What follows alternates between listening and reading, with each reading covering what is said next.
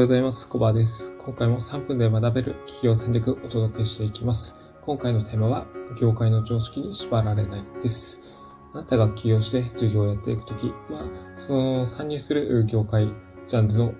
ルールに従って、まあ、ビジネスをやっていくと思います。まあ、それ自体はとてもいい心がけだなというふうには感じます。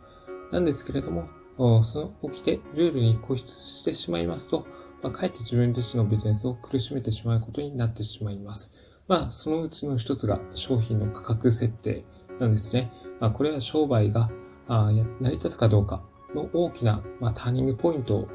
になってきます。で、まあ、価格設定をミスすることで、まあ、事業がもう成り立たなくなって、倒産とか破産っていう浮き目を見てしまうことになりかねません。なので、まあ、安易にいい業界の相場によって、えー、自分の商品サービスの価格を設定するってことは、まあ、やめておきたいところです。ちゃんと見積もりをやって、え、それに応じた価格設定っていうのがポイントになってきます。で、個人とか中小企業っていうのは、ま、大企業とは違って、ま、使える資本規模っていうのがもう全然違う、あの、小さいわけなんですね。ま、特に個人なんかは、うん、本当に使える資金っていうのはとても限られているので、まあ、その中でどうやったらお客さんに商品サービスを提供して自分のビジネスを成り立たせていけるのかっていうのがしっかり考えていく必要があります。で、ポイントとなるのが、まあ、高単価で、えー、商品サービスを販売するっていうところです。で、まあ、大企業とか、まあ、資本規模あるところであれば、バンバン広告費を使って、まあ、あの、認知度を上げられるわけです。多くの人に、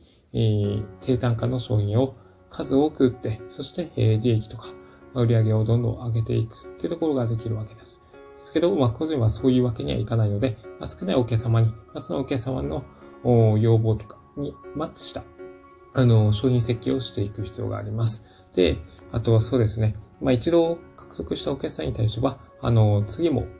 えー、利用してもらえるように、ちゃんと信頼関係を作る。そして、えー、まあ、広告費をかけずに、どんどんビジネスが回るような仕組みっていうのを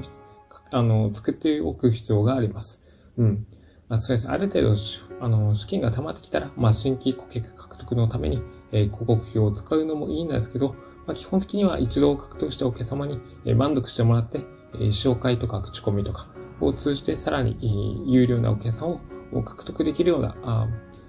パターンを作っておくといいかと思われます。まあ、あの、そうですね。周りと同じ価格で同じようなサービスをしたところで、あなたのビジネスっていうのは、あの、全然こう、なんですかね、埋もれてしまうっていう言い方がいいのかわかんないですけど、まあ、こう、なかなか認知が広まらないんですよね。そしたら購入してもらえませんし、それによって、やっ